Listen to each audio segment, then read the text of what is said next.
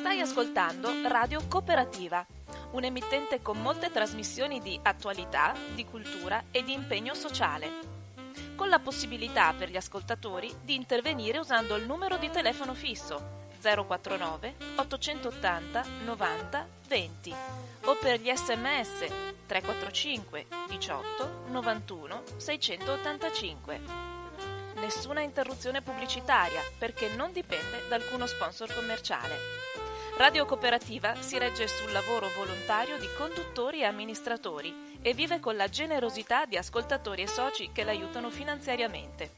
Per farlo basta collegarsi al sito www.radiocooperativa.org che contiene tutto quello che può essere utile per sostenerla. Oppure si può usare il bollettino postale con il numero 120 82 301 intestato a Informazione e Cultura, via Antonio da Tempo 2 35 131 Padova. La frequenza principale è sui 92.7 MHz. Buon ascolto!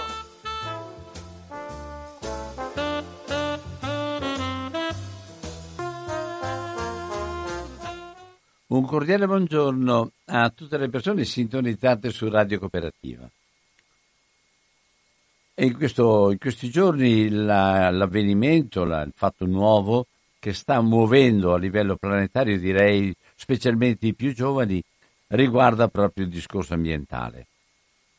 Ma tutto si tiene e a volte ci sono delle realtà che non appartengono né alla conoscenza né all'impegno di nessuno perché avvengono dentro a una non eh, illuminazione di informazione. Non ci sono i fari rivolti a questo. Allora va benissimo il faro riguardo all'ambiente, va benissimo questa ripresa proprio dei più giovani a fare politica nel senso proprio di fare quello che è necessario per tutta l'umanità. Ma ci sono anche altri fatti, altre scelte e anche altre eh, non so come chiamarle, però attività umane che non, non stanno lavorando per mettere insieme la pace tra popoli, tra, tra, tra popoli e terra, eh, ma invece che continuano a mantenere il discorso del dominio e della, e della uh, possibilità di controllare la realtà di altri paesi. E questo avviene senza che noi sappiamo niente. Qui in studio abbiamo un docente di, eh, di, di eh, energia nucleare, non so come chiamarlo, insomma, è, è, è già venuto qui Alessandro Pascolini, l'ho invitato ed è stato, lo ringrazio della disponibilità, del tempo che ci dedica, a, a illustrare un tema, un, più che un tema, un problema di grande attualità, di grande tensione che non conosciamo e riguarda proprio come ultima razio la possibilità anche di uno scontro atomico. È una cosa che dai tempi di Hiroshima e Nagasaki tutti quanti cerchiamo di evitare. Sappiamo che per, per quanto riguarda l'atomica non è vero che si sta lavorando per abolirla e per, per eliminarla totalmente dalla, da, dalla faccia della terra. Sappiamo che ci sono perfezionamenti e siamo interessati che in Italia, perché anche noi abbiamo le armi atomiche emesse dalla, dalla Nato tramite gli Stati Uniti, allora, o meglio, messi dagli Stati Uniti tramite la Nato, che è diverso, e, e però eh, il rischio che venga usato come ultima razza in caso di spareggio riguardo allo scontro in atto, beh, ecco, questo rischio è un rischio reale. Alessandro, ti ringrazio che sei tornato qui a Radio Cooperativa, partiamo immediatamente. Eh, eh, vorrei proprio che tu illustrassi con tutta tranquillità, illustrassi un attimo una situazione che non conosciamo di fatto, perché nei mezzi di informazione lo scontro India-Pakistan e India um, e, e, e, tutto quello che il Kashmir e tutto il resto non fa parte dell'informazione corrente di questi giorni. Buongiorno, grazie Don Albino, buongiorno a tutti gli ascoltatori. È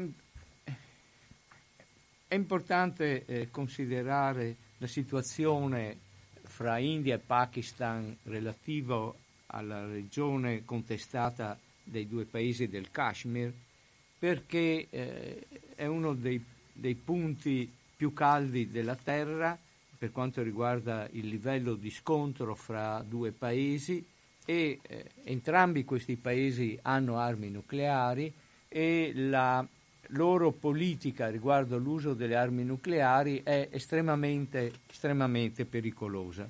Quindi questo per forza, come, vedre, come vedremo, ci riguarda tutti perché anche se il, pa- il Pakistan e l'India sono lontani e anche se le loro armi nucleari non sono le più potenti in termini di resa eh, nelle esplosioni, il pericolo di una guerra nucleare limitata fra questi due paesi può avere delle conseguenze che riguardano tutto, eh, tutta la Terra e, e quindi eh, in particolare tutto l'emisfero nord con gravissime ripercussioni su, sulla vita di tutti quanti.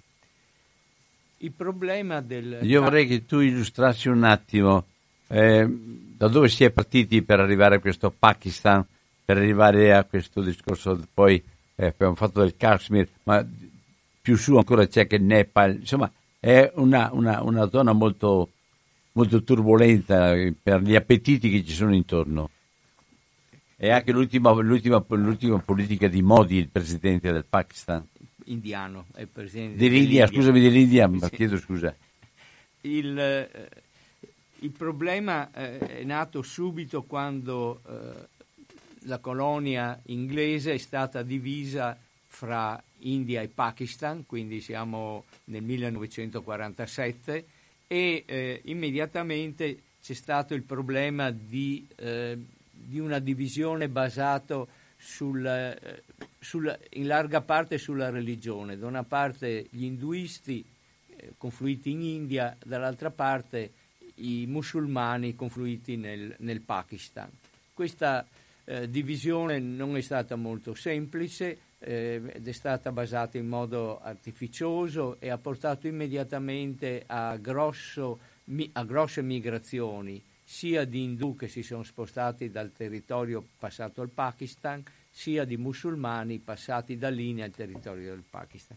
Un, un problema rimasto irrisolto è stato quello del Kashmir, che è una regione himalayana al confine fra questi due paesi, che è una, è una eh, regione a maggioranza musulmana, però eh, passata all'India. Eh, questo ha portato immediatamente a una guerra fra India e Pakistan. Queste guerre si sono ripetute, eh, ci sono state altre due guerre proprio causate dal, dal problemi del Kashmir e, eh, e il paese, questa regione è stata inglobata nell'India, però è, stato, è stata garantita una particolare forma di autonomia come Stato autonomo all'interno della Costituzione indiana. Questo però, questa situazione eh, di autonomia è stata improvvisamente revocata il 5 o 6 agosto da parte del, da parte del presidente indiano, prima e poi ratificata dal, dal Parlamento indiano.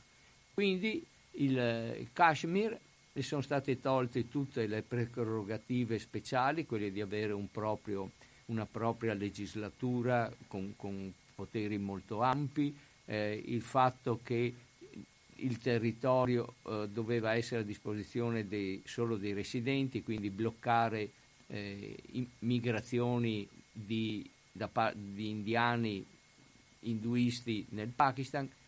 E, e, tutto questo è stato improvvisamente revocato e di pratica c'è stata un'annessione del, del Kashmir all'India e, e, e il suo status è stato ridotto da Stato autonomo a uh, un territorio uh, come tutti gli altri indiani.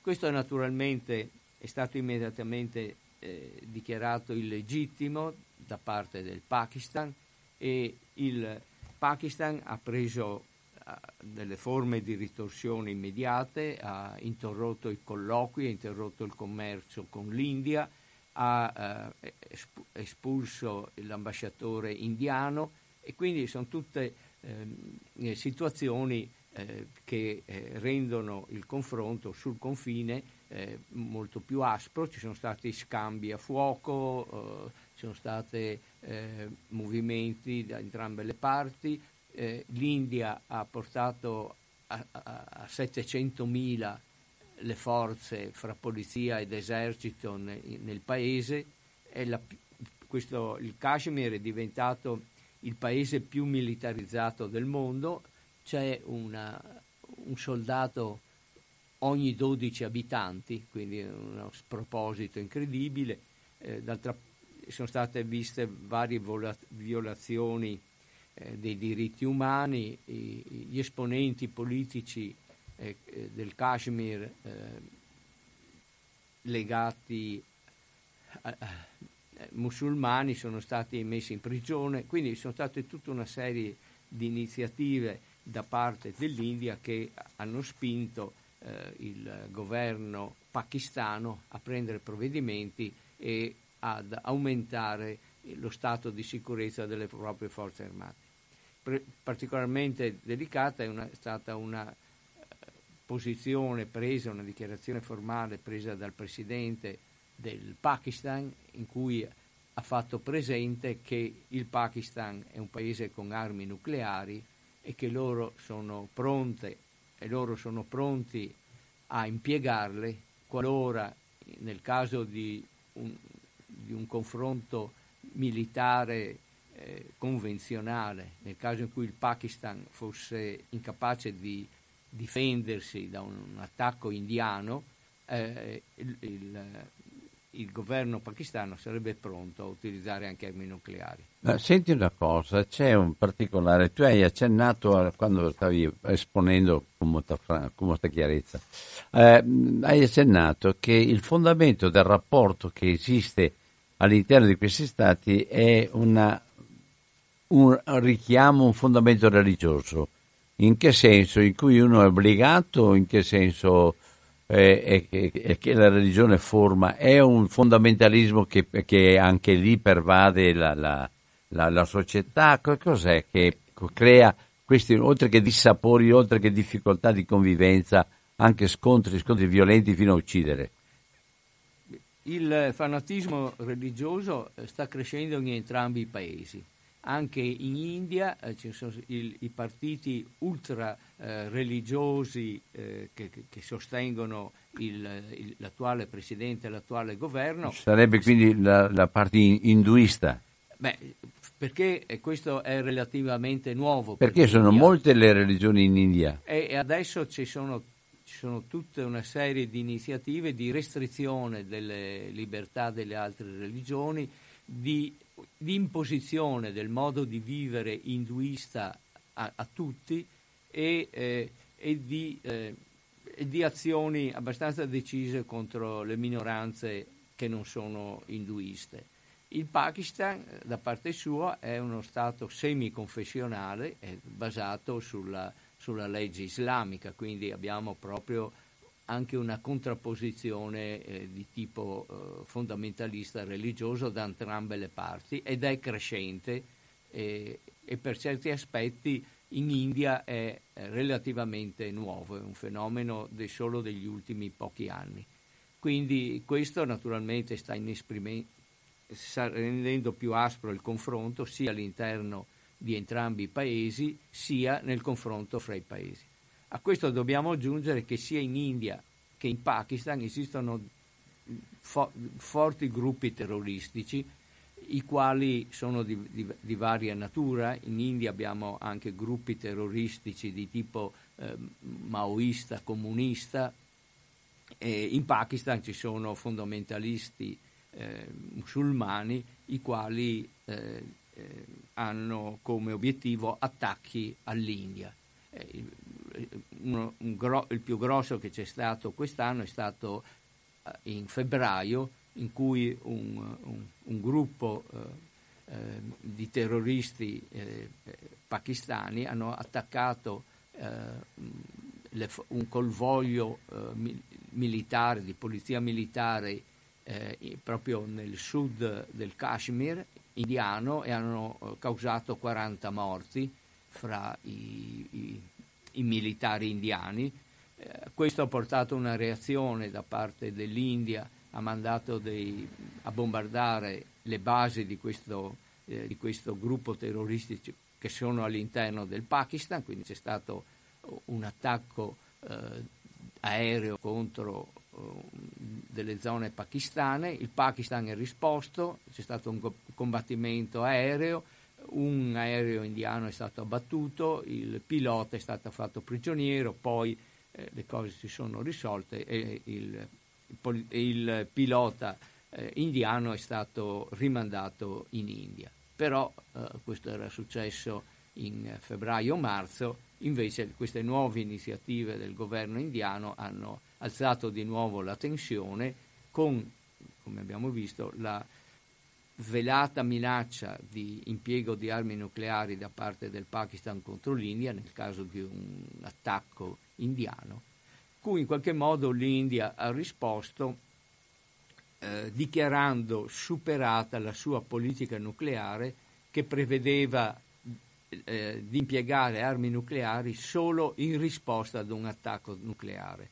E in Modi ha dichiarato che appunto la politica, la strategia indiana non è più quella di impiego armi nucleari solo in reazione a un attacco nucleare, ma l'India stessa è pronta a impiegare armi nucleari eh, quando intende eh, anche essere i primi a usare armi nucleari in caso di conflitto.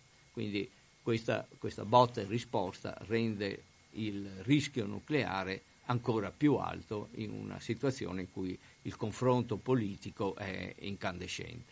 Ma secondo te è veramente un fronte politico per cui vale la spesa affermarsi proprio fino a, a un'eliminazione a grande rischio perché non credo che la bomba atomica segua soltanto le idee politiche di chi la scaccia? E, e, e, quindi, secondo te, è ancora tutta propaganda di, per innalzare, innalzare, un po' il livello dello scontro, ma che è propaganda? Oppure dietro c'è qualcosa che è veramente pericoloso? Eh, sono eh, posizioni ufficiali de, dei capi di governo, quindi non, tanto, non ci sono elezioni in corso.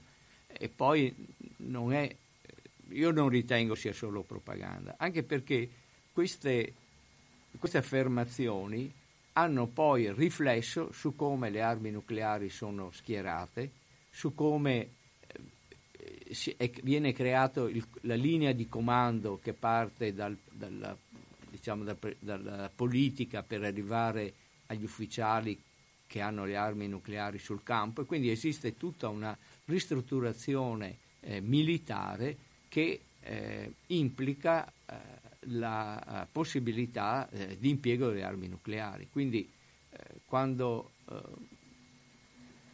quando, abbiamo queste affermazioni da parte dei responsabili politici in una situazione in cui il confronto a tutti i livelli è estremamente alto, non sono solo un confronto a livello eh, eh, diplomatico, ma eh, l'opinione pubblica indiana e l'opinione pubblica pakistana sono entrambe molto molto schierate, molto molto dure sul, riguardo al problema del Kashmir. E inoltre dobbiamo tenere presente che anche le persone nel Kashmir che eh, al momento sono sotto questo controllo, stretto controllo militare con abuso dei diritti umani, eh, anche loro eh, si stanno, stanno, reagendo, ci sono state manifestazioni all'interno, i, i responsabili eh, delle azioni anti-India sono finiti in prigione, ce ne sono state nel corso del 17, del, degli ultimi, del 17 e del 18 eh, ci sono stati più di 300 militanti sono stati uccisi dalle forze eh, indiane, per cui eh, diciamo, ci troviamo di fronte a due opinioni pubbliche che sono eh, molto eh, dure l'una contro l'altra e sostanzialmente preparate all'idea di, una, di un nuovo confronto militare. E quindi eh, si rischia una vera e propria guerra fra le... Ci sono eh, delle iniziative, un'iniziativa presa al Consiglio di sicurezza dell'ONU è stata rifiutata dall'India, eh, il Pakistan ha dichiarato due giorni fa che non intende iniziare dei colloqui con l'India finché non vengono ripristinate le condizioni eh, precedenti ad agosto per quanto riguarda il Kashmir, quindi eh, al momento non, non, si riesce a, a vedere, eh, non si vedono iniziative serie atte a cercare di ricomporre la situazione. Ma eh, secondo te allora, vuoi che Cina, Stati Uniti, eh, Europa guardino soltanto o... Beh, finora, eh, finora, sembra di sì, a parte questa iniziativa del Consiglio di sicurezza dell'ONU, non abbiamo visto eh, iniziative decise, anche perché molti paesi sono distratti da altre problematiche o interne o su altri t- conflitti. Dobbiamo tenere presente poi che la Cina ha eh, una questione aperta con l'India, sempre su questione di confini, eh, diciamo sul, eh, sulla, a oriente, eh, sul confine diciamo, eh, nord-orientale dell'India con la Cina, che ancora non è risolto, dove c'è stato anche movimenti di truppe, e, e il Pakistan poi ha i problemi legati alla presenza del, eh, dell'Afghanistan e della situazione afghana che si riflette sui confini occidentali del Pakistan. Quindi diciamo, la situazione è, è, molto complessa e ci sono interessi divergenti e al momento n- non ci sono iniziative internazionali, eh, a parte questo tentativo del Consiglio di sicurezza dell'ONU, per eh, risolvere la situazione. E a livello così di, dei rapporti internazionali, c'è qualcuno che è attivo perché si arrivi anche a un dialogo, alla possibilità non soltanto di dispetti reciproci, ma un collegamento un po' con tutto il resto? Cioè, voglio dire, ma queste atomiche preoccupano o no i capi di Stato? Ma eh, sembra che... Eh... Perché mi pare di capire che le atomiche, se hanno una, una, una, una caratteristica, è che non siano governabili, che non siano indirizzabili chi vogliamo noi altri. Il... Soltanto. Ma i, i, capi di Stato possi- degli Stati che possiedono armi nucleari sono molto felici di averle e stanno cercando di potenziarle e pro- nessuno è pronto a rinunciare alle armi nucleari che possiede e anche paesi come, eh, come eh, la Gran Bretagna, le cui armi nucleari sono eh, a ri- anche a rischio in quanto sono, sono, di un solo tipo, possono essere solo su sommergibili, questi nuovi sommergibili, i, i sommergibili attuali sono vecchi, andrebbero cambiati. Quindi anche la Gran Bretagna, che sarebbe il paese che da un punto di vista eh, diciamo oggettivo sarebbe quello che potrebbe eh, rinunciare alle proprie armi nucleari senza avere grosse ripercussioni sulla propria sicurezza, visto le condizioni di queste armi nucleari, anche lì il, il governo attuale non ha nessuna intenzione, nonostante ci sia una forte opposizione interna all'acquisizione di questa nuova classe di sommergibili, invece il governo attuale intende andare avanti, anche, nonostante tutta diciamo, la resistenza interna. Quindi i paesi che hanno armi nucleari non intendono muoversi di un, di un millimetro dalla loro posizione. Adesso vedremo nella prossima conferenza eh, di, di, revisione del trattato di non proliferazione che ci sarà a maggio dell'anno prossimo, vedremo eh, a che livelli si giungerà nello scontro eh, fra i paesi con armi non nucleari e i paesi con armi nucleari, però eh, tutti i segnali che si vedono è che eh, non ci saranno eh, proposte da parte dei paesi con armi nucleari di, rinun- di riduzione anche parziale delle loro forze, anzi no, tutti quanti sono impegnati a nuovi sviluppi tecnologici, alla realizzazione di modelli sempre più avanzati per, eh, per colpire più velocemente, in modo più deciso, in modo più letale gli avversari con le proprie armi nucleari e quindi non vedo possibilità di sviluppi positivi da parte di chi possiede le armi nucleari. Ah, volevo domandarti, ma quanti kilotoni aveva la bomba caduta su Hiroshima? Ne aveva 15 kiloton, era da 15 kiloton. E queste, che, quanto, è, quanto si presume che abbiano quelle indiane e quelle pakistane? Per quello che si conosce, eh, quelle eh, pakistane sono fra appunto una quindi, dozzina, quindicina di kiloton e 50 kiloton, mentre invece quelle indiane sono tipicamente tutte sui 40-50 kiloton. Questi però sono stime indip- fatte da ricercatori indipendenti tenendo conto della produzione di plutonio e della produzione di uranio arricchito che, eh, che è stata fatta e che continua a essere fatta dai due paesi.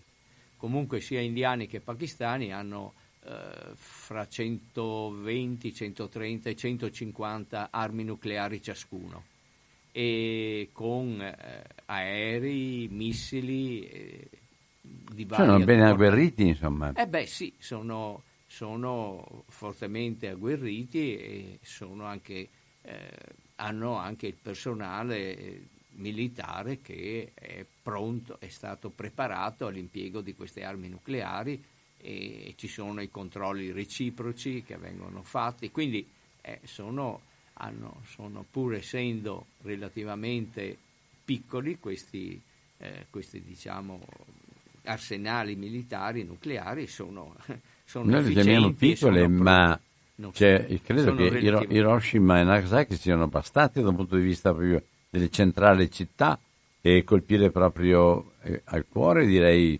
la, la, la, proprio una volontà di prendere più gente possibile e quindi di individuare delle città sulle quali poi fare un macello. Eh, in realtà adesso, parlando di, in, di eh, Russia, Stati Uniti e Cina, molte armi nucleari non sono pensate per impiego contro le città, ma sono pensate per impiego contro le forze militari e i centri di comando militare degli avversari. Però eh, le ricadute, gli effetti eh, collaterali sulle città, eh, ovviamente sulla popolazione, sono comunque enormi. E quindi, quindi eh, prima quando hai introdotto hai detto anche che il, il nucleare non è, non è misurabile, non è, non è, facile determinare quali siano le conseguenze non soltanto per dove viene sganciata. Eh, beh, in pratica eh, ci sono, sono, stati fatti degli studi, e ci sono molti studi, alcuni anche resi accessibili o fatto da gruppi di scienziati indipendenti che hanno studiato gli effetti eh, di una guerra nucleare in vari contesti e in particolare quello che viene più studiato è proprio eh, il confronto, una guerra nucleare fra India e Pakistan. E questi dal, diciamo, dal, dal 2007 in poi ci sono stati più studi e pre- prendendo anche la possibilità di un impiego limitato di armi nucleari e in particolare ci sono degli studi che prevedono l'impiego di 50 testate nucleari indiane contro il Pakistan e 50 del Pakistan contro l'India, tutte di potenza uguale all'esplosione che, che è stata fatta eh, contro Hiroshima, quindi più piccole diciamo di quelle eh, che stanno, sono presenti nei, negli arsenali di questi paesi. Ebbene, insomma, una guerra di questo tipo in, nel giro di, di, un giorno, di poche ore, porterebbe, eh, a seconda delle varie stime, almeno a 40 milioni di morti, questo come, come minimo, e immediati. Quindi un'enorme strage, ma non solo, eh, in questo caso eh, ci sarebbero degli effetti su, tutto, su tutta la Terra, in quanto eh, verrebbero prodotte un'enorme quantità di ceneri e queste ceneri eh, potrebbero arrivare fino nella stratosfera e eh, essere disperse su tutta la Terra e in questo modo impedire il, L'aumento della radioattività? No, la radioattività è relativamente... Basta? Non è che sia particolarmente importante, cioè per, sono importanti gli effetti immediati, ma eh, la radioattività, eh, eh è, il problema è dovuto invece agli incendi che si creerebbero e sul fatto che almeno eh, 5, insomma, l'ordine di 5 milioni di tonnellate di ceneri potrebbero arrivare nell'altissima, eh, nella stratosfera e rimanervi per tempi molto lunghi e questo avrebbe, impedirebbe il riscaldamento della superficie terrestre, ridurrebbe le piogge e porterebbe a, un, a, un, a raffreddare eh, tutta la Terra in modo disuguale. Ci sono degli studi, ma comunque l'effetto potrebbe essere che dopo un anno ci sarebbe una riduzione della temperatura media di tutta la Terra di un grado e mezzo per arrivare fino a un grado e sei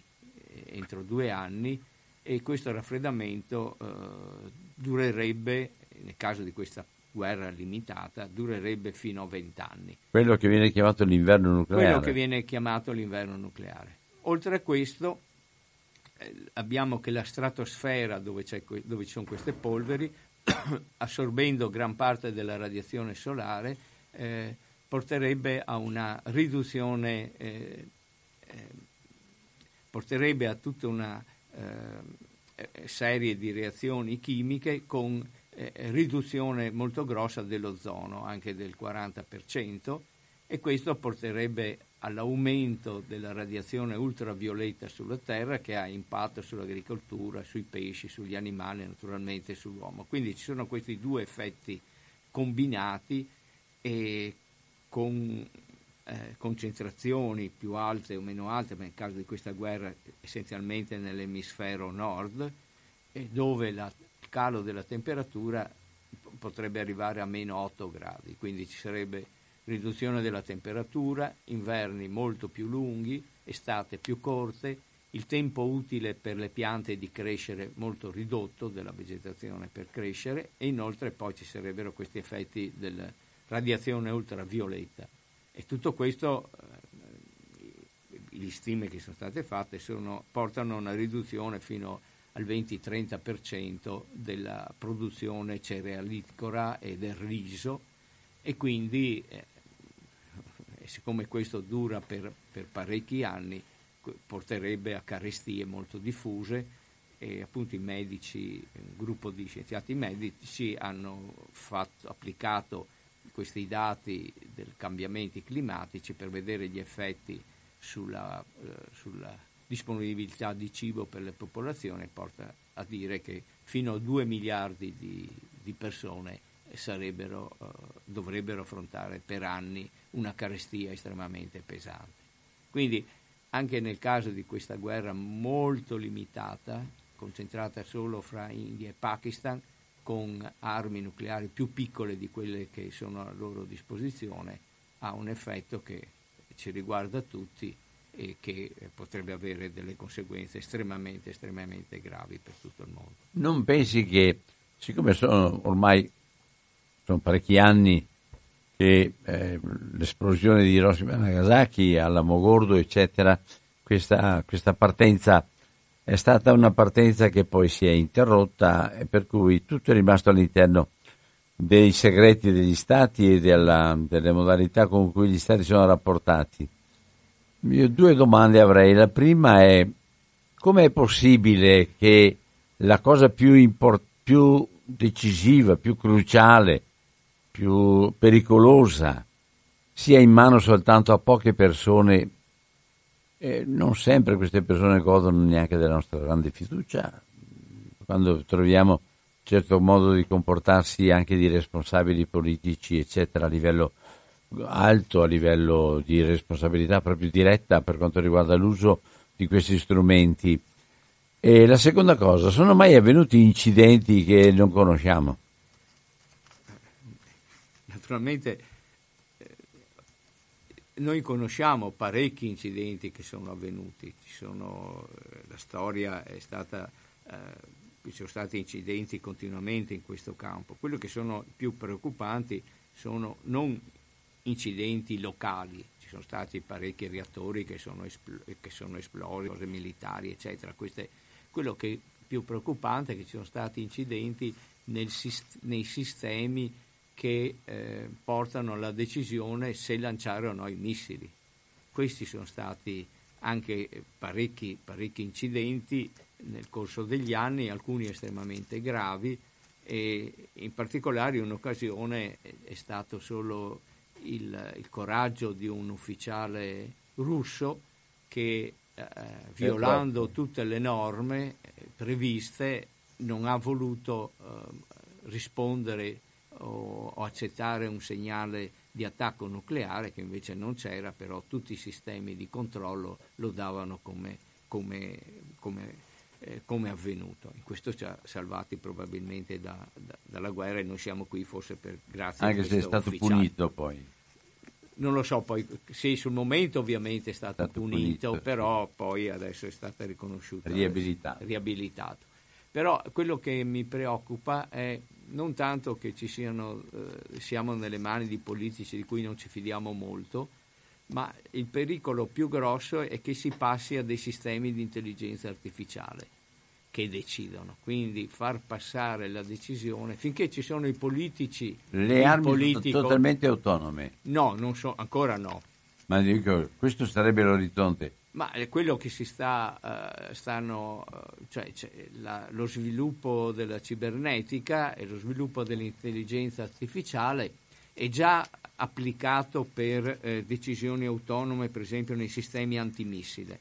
Sistemi antimissile o anche antiaereo, eh, molti di questi sistemi antiaereo eh, in, in, larga parte de- possono già oggi come oggi decidere da soli il fatto che comunque ci sia un controllo politico, anche se non di politici illuminati, secondo me è comunque meglio che ci siano delle reazioni automatiche decise dai calcolatori. E, e, e quindi, e, ma tu attualmente, ecco, tutta questa questione che ti hai tirato fuori adesso, attualmente le popolazioni vengono messe, quelle che sono dentro del Kashmir e degli altri, con questa, uh, direi, una, un numero enorme di militari ad altro, pur, pur, avendo, pur, avendo, l'India un esercito molto più numeroso, più, più, più, forte che non quello del Kashmir, che è un piccolo Stato in confronti all'India. No, del Pakistan. Del Pakistan che, che, è più piccolo del, dell'India. È molto più piccolo. E anche come abitanti? E anche come abitanti, comunque sono, penso abbia, sia, non vorrei sbagliare, ma penso che il Pakistan abbia oltre 150 milioni di abitanti. Sì, però paesi, l'India quanti ne ha? E l'India dovrebbe averne 800 milioni, quindi è molto molto più grande, però anche le forze armate sono chiaramente convenzionali, sono molto, sono molto superiori in India. Sono molto superiori in India. E anche più addestrate magari, o no? Non è, questo non è detto perché per, per, lunghi periodi il Pakistan era in, diciamo, in, ottimi rapporti con gli Stati Uniti, per cui molto, molti militari di alto livello sono stati addestrati negli Stati Uniti. Dopodiché il Pakistan è legato alla Cina e, e di nuovo a materiali cinesi, armi cinesi, addestramento cinese. L'India da questo punto di vista è rimasta sempre autonoma in qualche modo, autarchica, non ha avuto eh, diciamo, grandi sostegni anche come armi e come preparazione militare da altri paesi. Quindi eh, alla fine i, i, due eserciti sono entrambi estremamente efficienti e, e pronti al combattimento. Naturalmente la popolazione del Kashmir ha reagito, ci sono state manifestazioni con oltre 10.000 persone, però sono re, state represse dal, dal, dal, governo indiano. Quindi eh, le popolazioni locali non è che si preoccupino molto della, delle armi nucleari, hanno dei problemi immediati e, e stanno, eh, le manifestazioni ci sono, ma per i problemi immediati. Quindi la prospettiva delle armi nucleari a parte il fatto che forse non, l'opinione pubblica non è, eh, non è edotta della situazione, però in entrambi i casi le armi nucleari sono viste come, come orgoglio, sono entrambi i paesi, sia gli indiani che i pakistani, sono orgogliosi di, delle loro armi nucleari e ci fanno conto. E quindi, e quindi rimane ah, il rischio più grande delle armi nucleari quindi non viene tra i grossi possessori di armi, ma viene tra i, i più piccoli. Eh, in questo momento sì, insomma, i rischi sono eh, nel, dati da dove c'è un, un grosso di confronto. Eh, il momento in cui eh, esiste diciamo, un, un confronto eh, fra Russia e Stati Uniti, fra Cina e Stati Uniti, però eh, non ha questi livelli ed è così profondo nella, nell'opinione pubblica come al momento attuale fra e fra India e Pakistan. E quindi, quindi le, le, le, difficoltà iniziali, lo scontro iniziale adesso si è accentuato e quindi invece che sopirsi, invece che diventare una modalità di convivenza e di Beh, ci, sono stati, ci, sono stati, alti e bassi nei rapporti fra India e Pakistan. Come dicevo, ci sono state quattro guerre vere combattute sul, sul terreno, eh, tre proprio per il Kashmir e una legata al Pakistan orientale prima della creazione del Bangladesh. Eh, però sono state intervallate da momenti in cui erano riprese le relazioni e diciamo negli ultimi 4-5 anni state, c'è stata una ripresa abbastanza intensa di rapporti cercando di ridurre le tensioni, creando eh, dei controlli reciproci. C'erano state varie iniziative che però sono diciamo, cessate dopo le ultime elezioni indiane quando il, all'interno del Parlamento indiano ha, avuto, preso il provvedimento, cioè, è diventato più importante questi gruppi eh, nazionalistici, sovranisti eh, con grossa diciamo, influenza religiosa. Quindi la situazione è peggiorata recentemente dopo un periodo che era relativamente di, che vedeva dei miglioramenti nei rapporti fra i due paesi. E come, come sviluppo gener- generale, ecco, tu hai detto prima chi ha le armi atomiche non le vuole cedere.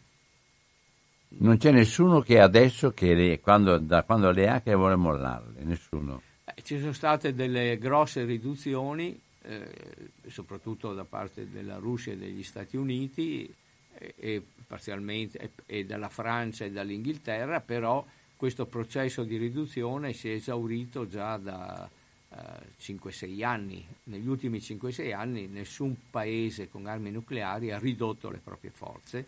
Quello che sta facendo è di diversificarle, di sostituire i vecchi sistemi con dei sistemi più avanzati, ma taglio nelle, nelle, nelle forze non c'è. E l'ultimo accordo che ha portato delle riduzioni era stato il nuovo accordo STAR fra Stati Uniti e Russia e questo viene eh, chi- finisce eh, nel 21 e ci sono segnali, in particolare, beh, Bolton era assolutamente contrario e comunque ci sono molte in amministrazione americana che vogliono chiudere nel 21 e quindi l'unico accordo che, a, che ha portato a riduzioni finirebbe nel, nell'anno prossimo. Al di là di questo nessun paese sta riducendo attualmente le proprie forze nucleari, le sta migliorando ma non riducendo.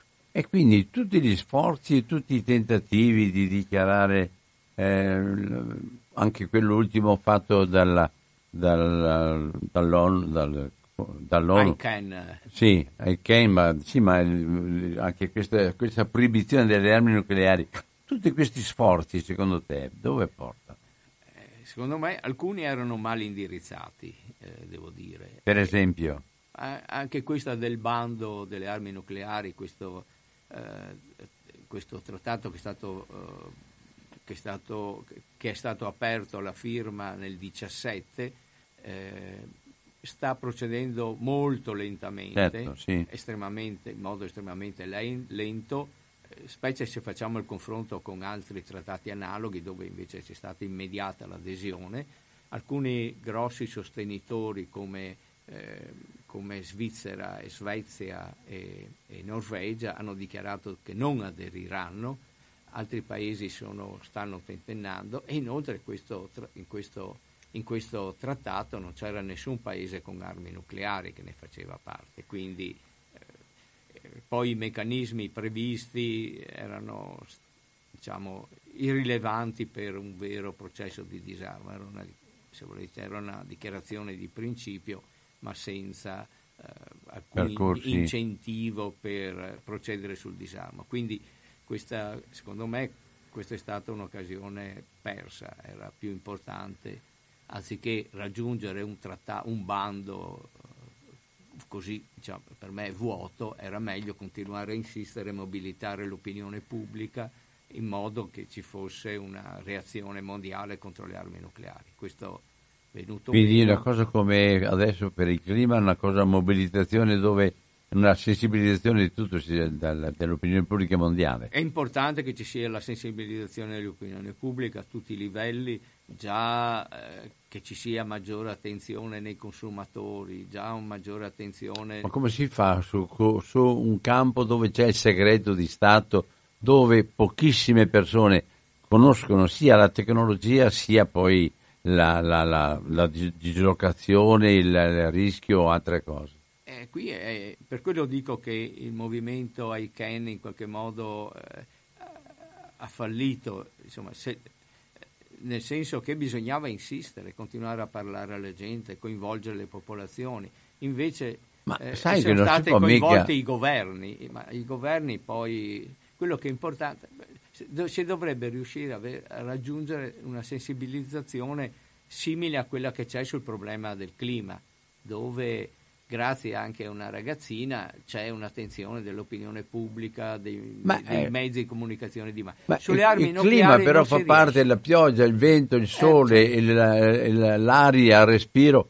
Eh, fa parte del tuo quotidiano certo. di, da qualche parte. Esatto. Ma le armi atomiche da che quotidiano vuoi che appartenga? Di chi?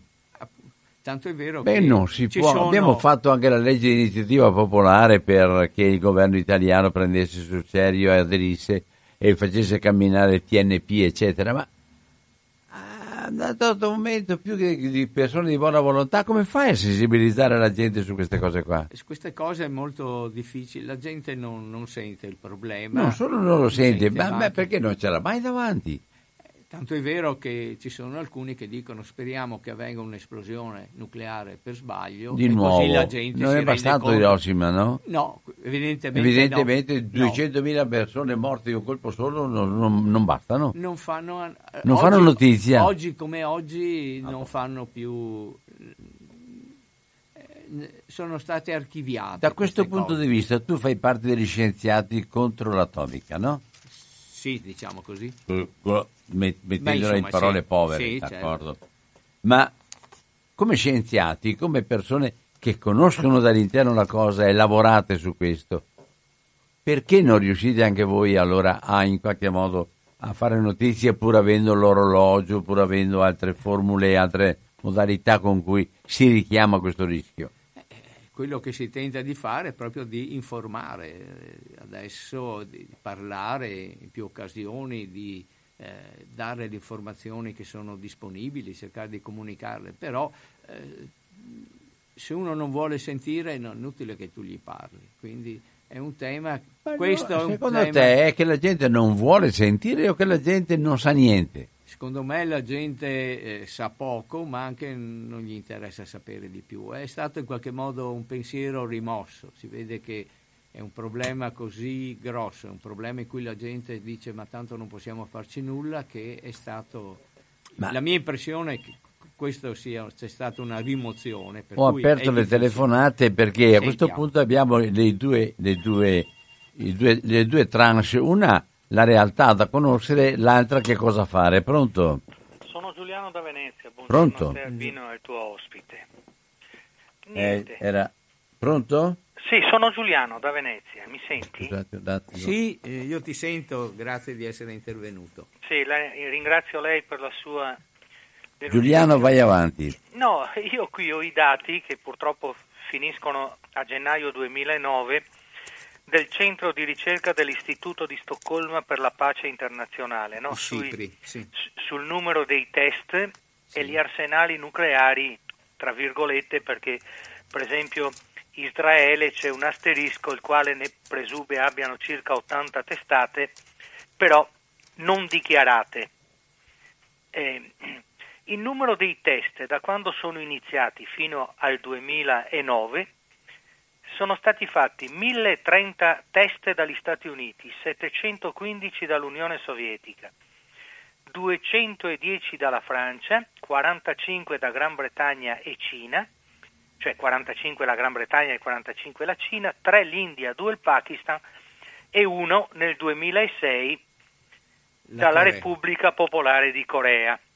Ecco, questo sono il numero di test che sono avvenuti, quindi è evidente che queste cose abbiano provocato su questa pallina che si chiama Terra qualcosa di poco, di poco piacevoli, senza contare le testate nucleari ancora esistenti, non so se ne hanno eliminata qualcuna, ma non credo. Ecco, poi c'è il sottomano, perché devo far presto, avete ragione, perché debbano intervenire anche altre persone. Un articolo apparso su Liberazione, ecco la data non ce l'ho, ma è comunque Liberazione non c'è più da circa una decina d'anni, quindi l'Europa sotto l'ombrello dell'atomica, cioè le trattative tra Germania, Francia e Italia negli anni 90 per la ricerca militare sul nucleare in un libro di Paolo Cacace. Il crollo dell'URSS non mette fine agli armamenti atomici degli USA e in Europa riprende il dibattito sulla sicurezza. Ah ecco, 30 giugno 2004, questa è la data di questo articolo. Lei di questa cosa, presumo, gliela faccio come domanda, ma presumo sia superflua domanda, presumo che lei ne sappia qualcosa e se può dire qualcosa in più di questa situazione so, sotto dell'ombrello dell'atomica in Europa. Ah, l'ultima cosa sull'India. L'India non ha 800 milioni di abitanti. L'ultimo censimento che io ho è del 2001 si tratta di 1 miliardo e 27 milioni. Siamo nel 2019 a una crescita di circa 14 milioni all'anno, quindi siamo ormai sul miliardo e 200 milioni. Eh, grazie per la precisazione sull'India. No, no, ma avevo, sti- avevo fatto una stima. Non era, non era assolutamente era una critica verso no, di lei. Certo, no, no, Il ma... Pakistan siamo a circa 132 sì. milioni sempre nel 2001. Faccio notare che il Bangladesh, che era territorio pakistano in precedenza, che poi si è diviso, un terzo dell'Italia di, di estensione a 140 milioni di abitanti poi ci si chiede perché scappano da lì. Vi auguro una buona giornata. Buona giornata, ciao Grazie. Giuliano. Eh, la situazione delle eh, armi in Europa, naturalmente ci sono le armi inglesi e le armi francesi che sono eh, sotto il controllo stretto di questi due paesi. Dopodiché eh, la Nato eh, ha eh, cin- cinque basi in Europa dove ci sono delle armi nucleari americane sotto, eh, con varie forme di accordi con i paesi e queste, l'ordine di grandezza di quest, del numero di queste armi sono di 200, di 200 testate divise fra i vari paesi. In Italia ci sono due basi, una di Aviano che è una base americana e una a Ghedi eh, che è invece una base italiana eh, che ospita armi della NATO. Questa, quindi questa diciamo, è, è la situazione attuale. Punto importante è che a un certo punto, durante l'amministrazione Obama, Obama aveva proposto agli altri paesi europei in sede NATO di eliminare queste armi americane che si trovano in Europa, queste ultime 200, anche perché eh, dal punto di vista operativo eh, sem- sembra che per poterle usare va via un mese circa, perché devono arrivare dei pezzi, devono essere predisposte delle... per cui dal punto di vista militare non hanno alcun significato. Hanno però il significato politico di in qualche modo garantire il legame, il cordone ombelicale con gli Stati Uniti. Questa era stata una proposta, però i, diciamo, i paesi europei, gran parte dei paesi europei si sono opposti al rinuncio a, a, ad avere le armi americane in sede. E, e quindi si sono è rimasto... opposti a lasciarle andare via, insomma. Sì, si sono opposti a farle andare via. E la posizione ufficiale della Nato è che finché ci sono armi nucleari, la Nato anche deve essere pronta a rispondere con armi nucleari per cui piloti italiani, olandesi, belgi e tedeschi sono addestrati a impiegare in caso di necessità anche le armi nucleari che sono eh, nei loro territori. Quindi questa è la situazione. Va detto che alcuni paesi europei sono molto sensibili al problema de- delle armi nucleari, in particolare la Polonia e i paesi... Eh, Le vorrebbero? Eh sì, tanto è vero che la Polonia eh, ha fatto un recente accordo con gli Stati Uniti e comunque eh, vuole, ci sta installando in Romania e in Polonia eh, dei sistemi antimissile balistico, però non con tentate nucleari, ma diciamo contro missili nucleari. Pronto? Pronto, buongiorno a tutti. Ciao, Ciao Franco. Buongiorno al tuo ospite. Buongiorno Parla un po' forte al microfono. Pronto? Ecco, adesso va meglio. Ecco, buongiorno alle ascoltatrici e agli ascoltatori sì. di cooperativa. Beh, voi quando avete detto, anche il tuo ospite ha spiegato molto ampiamente quello che potrebbe accadere nel caso di una esplosione nucleare limitata, perché l'eufemismo è no, ma queste armi tendono a colpire soltanto i militari, però poi, però poi ci sarebbero degli effetti collaterali sulla Terra. E la Terra non è eh, ristretta semplicemente all'India o al Pakistan o appena a 10 km oltre i confini dei paesi in conflitto, ma è terra con un sistema di rotazione terrestre, di venti, di, di tante cose che influiscono, come si dice normalmente, un battito d'ali nel, in, nell'Amazzonia è una tempesta negli Stati Uniti d'America o in Europa.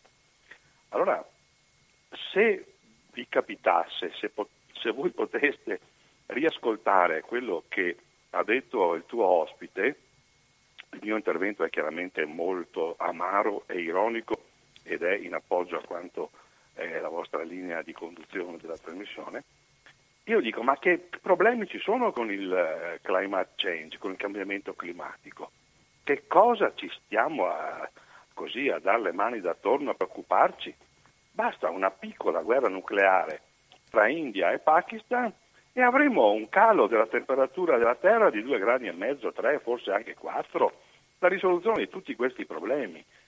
E a questo punto, amaramente, dico, ma vi ricordate quando eh, il grande eh, capo di Stato, che veramente era da, scusate le virgolette, ma questa è una posizione personale, da appendere a un gancio da macellaio di Saddam Hussein, beh, per quanto come trattava la sua gente, eh, così voleva il pagamento del petrolio iracheno in euro, che cosa fecero gli Stati Uniti d'America e anche le nazioni alleate alla, all'ONU?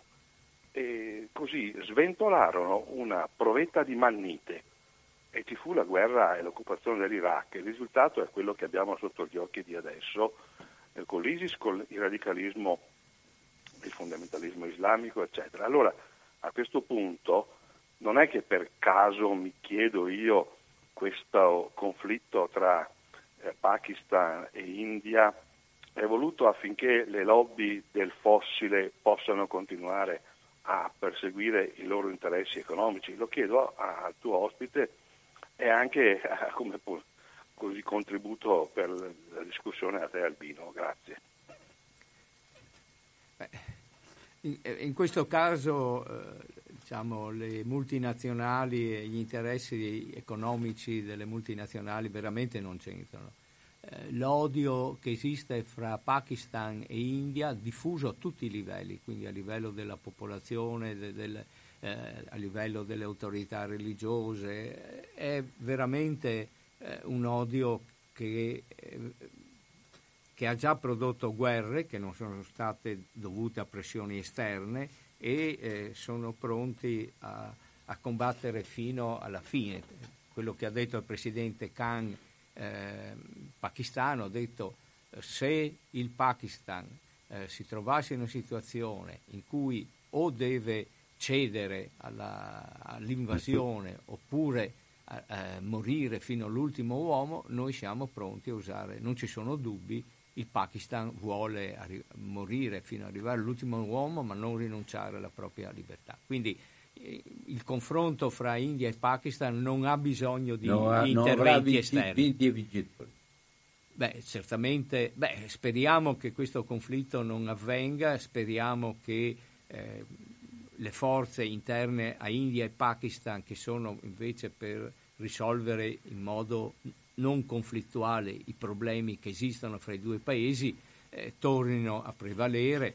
Certamente Indira Gandhi aveva un atteggiamento molto diverso da Modi anche rispetto ai rapporti col Pakistan, quindi eh, io ho ancora speranza perché eh, certamente il governo indiano e il governo pakistano ha tutte queste informazioni sugli effetti di un'eventuale guerra nucleare fra di loro, eh, se, le, se, le, ho io, perché sono nella letteratura eh, pubblica, certamente loro lo sanno e, e, i responsabili militari certamente sono molto preoccupati del, della situazione, per cui io, io spero che il problema riesca a risolversi in modo pacifico, anche questa volta che si torni a uno spirito di collaborazione fra i due paesi. In ogni modo, in questo caso non, è, non ci sono pressioni da altri paesi, questo per quello si riesce a capire.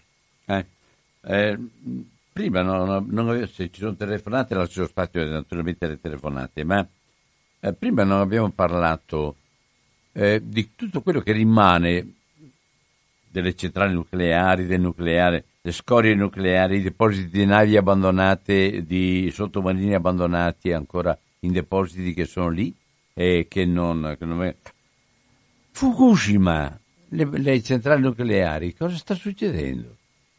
Beh, è un altro argomento ben Beh, collegato. È tutta un'altra cosa. Eh, certo, certo. Non necessariamente collegato, per fortuna. No, per, per, via, per quanto riguarda lo scoppio. Eh, però... Certamente, beh, l'esplosione e i disastri stati nelle centrali nucleari non sono di tipo nucleare, non sono dovuti alla fissione nucleare.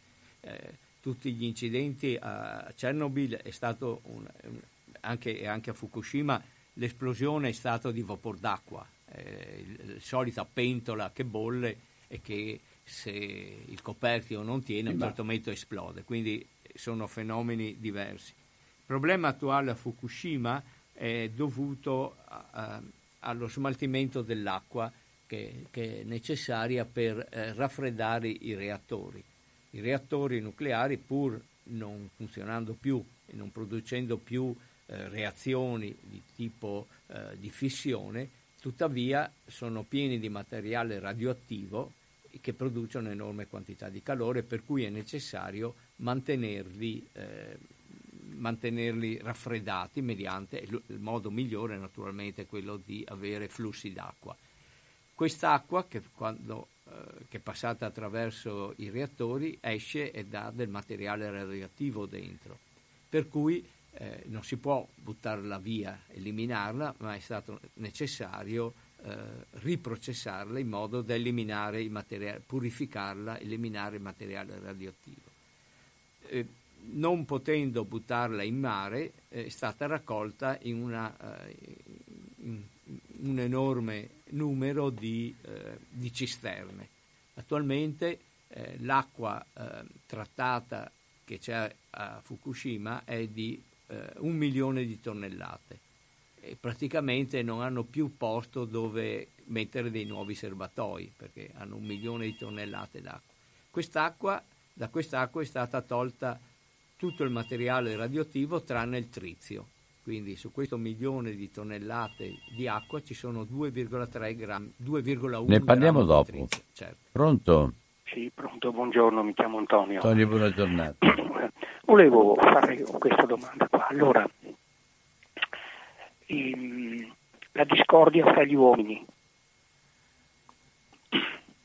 per cui cerco di anziché scegliere la strada della pace e della convivenza, il convivere fra le varie culture, il multiculturalismo, perché è un dato di fatto che esistono differ- le differenze, le, che sono una fortuna, le differenze. Invece io ricorro al bambino, io ce l'ho più grande, io sì, tu no, si ricorre allo strumento, se ho una clava, l'uomo della clava, ho una clava talmente forte che metto in ordine perché io sono in grado di prevalere in questo caso lo strumento atomico. Ecco, ora io dico, dico questo, che, la causa di queste discordie è di origine economica, per esempio una lettura marxista, oppure è di origine identitaria, le varie mentalità, i vari usi e costumi. E attenzione alla parola religione, fede. Religione non come credere al mistero o no, nel senso di usi e costumi, le feste, le celebrazioni, le solennità che fanno i popoli e, e dietro c'è proprio l'identità, l'identità. Ma è così, è così difficile convivere con identità diverse, si arriva a tal punto da usare l'arma atomica e distruggere provocando i danni che, che abbiamo sentito gli ascoltatori precedenti che provocano. Ecco, questa, questo scontro delle civiltà a cui aveva accennato anche Oriana Fallaci era questa impossibilità della convivenza, per cui per convivere ho bisogno della clava più grossa possibile. Non è questa una forma di irrazionalità che non va d'accordo con la razionalità della scienza? La scienza, il principio di causa-effetto di non contraddizione, porta a una razionalità pura che è in grado anche di costruire la... Infatti lei oggi viene qui come esperto eh, di scienza, come un esperto che ci, ci spiega come funziona il meccanismo.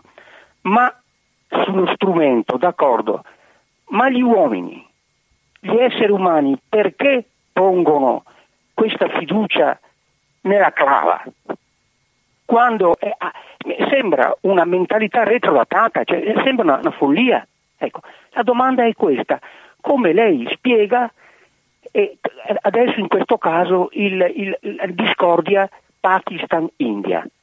Buongiorno.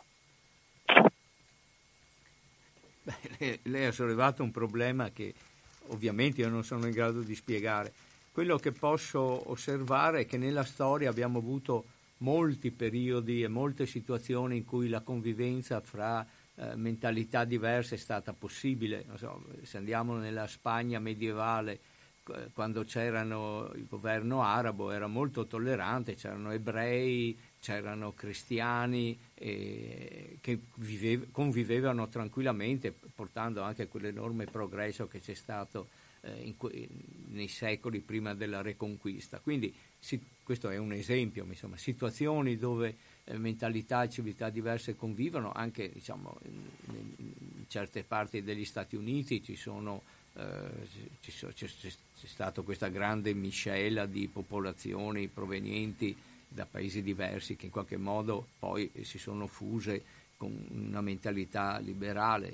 Anche in, anche in Europa abbiamo abbiamo avuto per, per molto periodo diciamo, la convivenza di, pacifica di persone con mentalità diverse. Quindi eh, ci, la cosa è possibile, è possibile eh, convivere anche se eh, ci sono modi di vedere la vita differenti. Quindi si tratta di, secondo me, di eh, più, più che andare a cercare le ragioni eh, che portano all'odio, andare a studiare le situazioni in cui invece la convivenza è stata possibile e cercare di crea- ricreare quelle situazioni. Allora, se non ci sono telefonate, torniamo a Fukushima a, a spiegare un attimo. Adesso tu, tu, dicevi che nell'acqua sono rimasti alcuni elementi. Eh, tritio. trizio. Trizio. E, e, e... Che è difficilissimo da eliminare. E allora... è, è, è, come idrogeno, quindi l'acqua... Eh, e inoltre la quantità è piccolissima, perché sono 2,1 grammi in un milione di tonnellate, quindi diciamo è un lavoro eh, incredibilmente, eh, è praticamente impossibile riuscire a eliminare il trizio. Quindi il problema eh, che si è sollevato quest'estate era dovuto al fatto che il eh, governo giapponese vorrebbe eliminare un po' di quest'acqua eh, buttandola nell'oceano. E, e questo, pur essendo piccolissima la quantità di trizio, la radioattività che produce è, è superiore a quella uh, prevista, è superiore di quella esistente normalmente degli oceani per quanto riguarda il trizio, ma è eh, superiore agli standard internazionali riconosciuti. Quindi questo è il problema. E, e, e quindi eh, alcuni paesi eh, vicini al Giappone eh, hanno, stanno, hanno protestato e sono contrari a questa operazione.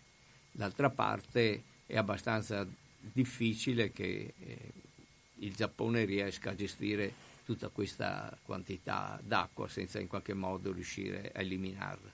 Ecco, le sue correnti arrivano fino dall'altra parte, San Francisco mi dicono, o non sbaglio? Eh, sì, naturalmente ancora più diluita, insomma questi grammi di trizio, 2 grammi,3, una volta che si diluisce nell'oceano e, e, e, praticamente diventa poco più alta di quella che esiste naturalmente, una volta diluite su, su volumi più grandi. Quindi questo problema, secondo me, è uno, un problema che si può trattare, si può accettare. Insomma, in fondo eh, siamo tutti radioattivi e, e naturalmente non è il caso che uno si metta a bere un bicchiere di acqua col trizio dentro ma eh, voglio dire, una volta diluita sul, sull'oceano gli effetti secondo me non sono eh, particolarmente gravi.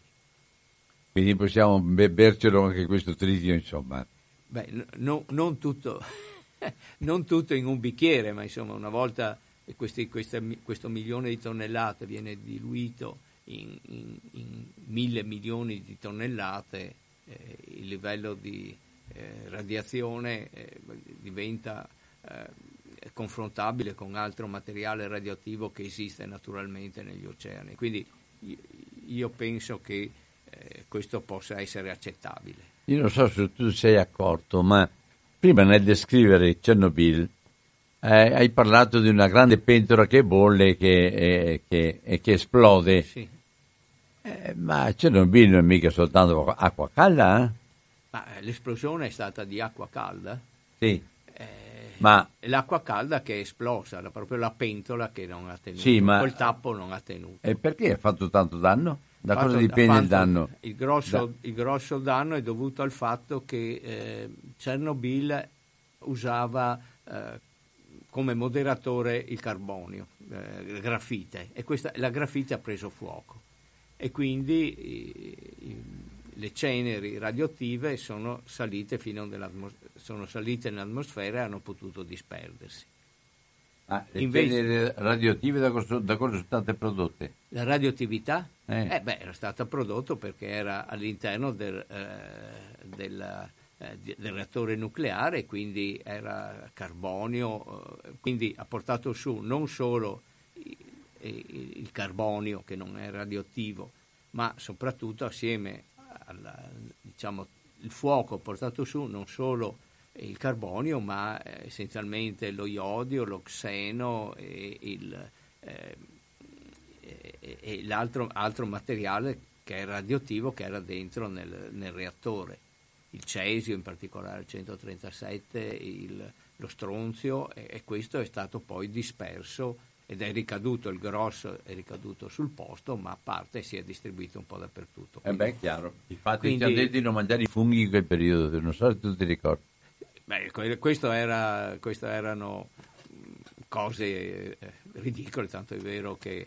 Eh, ah, ridicolo eh, era, sì. sì certo. perché, perché, perché il cesio quando cade rimane? Sì, rimane cesio, ma voglio dire, non è che ci sono la quantità di, di, radiazioni presenti era, era, assolutamente tras- cioè, era, assolutamente trascurabile nelle nostre zone, per cui i, insomma, no, no, non c'è stata nessuna forma di intossicazione dovuta a, all'uso di, diciamo, di cibo che ha assorbito un po' di radioattività. Insomma, la radioattività esiste, è, siamo anche noi radioattivi, quindi è tutta questione di, di quantità, di dimensione, di, per cui al di sotto Ma di cosa vuol dire che siamo radioattivi, che trasmettiamo radioattività agli altri? Sì, sì. Ci scambiamo radioattività. Quando due si danno la mano si scambiano radioattività, quando due si baciano tanto più, quindi siamo, siamo tutti i nostri eh, Quando facciamo trasmissione radio cooperativa siamo radioattivi anche qua, siamo attivi come... Sì, ma non distribuiamo radioattività a chi ci ascolta, eventualmente distribuiamo notizie poco importanti, ma non radioattività. Allora, ma la, no, volevo domandarti, ecco, che cosa produce questa radioattività? Che se, la radioattività esiste, siamo, no, esiste il, il mondo esiste perché siamo, siamo, siamo, quello che siamo perché il mondo è radioattivo, quindi... Eh, Ma i tumori hanno a che fare con la radioattività? I, i tumori, eh, beh, in genere si usa la radioattività per combattere i tumori. Sì. E quindi, eh, no, il tumore di solito non è dovuto... Beh, c- sì, ci sono... Eh, piccole dosi, cioè, eh, allora, se uno riceve una quantità di radioattività, una dose molto alta, ma molto alta, muore sul colpo, cioè si, esiste una patologia dovuta ad alte dosi di radioattività, ma devono essere molto alte. E, e, e uno, naturalmente, chi è in prossimità di un'esplosione nucleare muore per, per le radiazioni che prende. Quindi, eh, dopodiché piccole dosi di relativamente piccole di dosi di relatività non uccidono sul colpo, però aumentano la probabilità che si producano tumori in particolare. In particolare lo iodio radioattivo aumenta i tumori della tiroide, i cancri della tiroide, che quindi eh, questa, eh, nel caso di Chernobyl ci sono stati nove bambini che sono morti a causa del cancro alla tiroide eh, prodotto da dosi abbastanza elevate di radioattività. Quindi ci sono alcuni tumori che vengono indotti da eh, anche eh, quantità relativamente piccole di radioattività. Quindi in questo modo la radioattività produce alcuni, induce, rende più probabile il sviluppo di certi tumori. E 049 880 90 20 stiamo ascoltando Alessandro Pascolini tu come lavoro e come, come il tuo insegnamento e ricerca all'università, qual è stata la tua? Beh, io eh, mi sono occupato di fisica teorica essenzialmente, quindi, però a parte questo mi sono occupato anche di comunicazione della scienza e, e c'è un master in comunicazione delle scienze all'Università di Padova dove, dove io ancora insegno e poi mi sono sempre occupato di questioni relative al, al, alle armi, in particolare nucleari, e al controllo delle armi.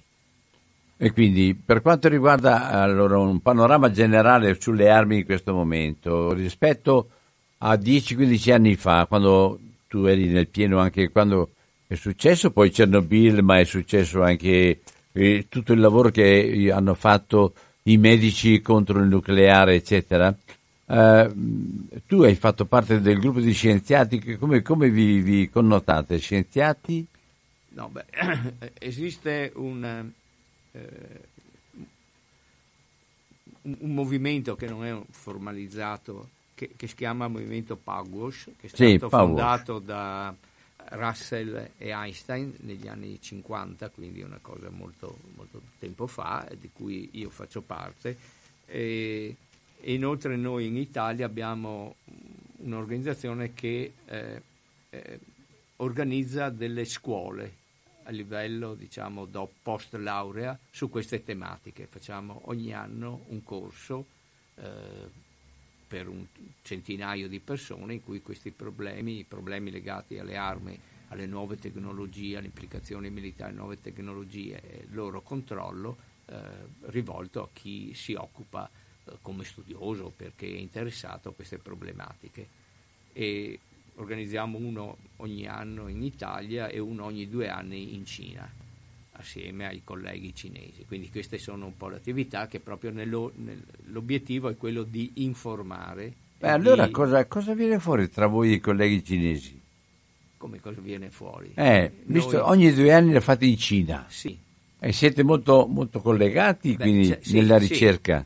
Beh, nella, nella, diciamo, nella, discussione, nello studio di queste problematiche siamo dal, dall'88 che facciamo questi corsi. Con la Cina? Sì. Poi prendiamo cinesi. avanti, poi. c'è una telefonata, pronto? Buongiorno, sono Carlo Tedeschi. Sì.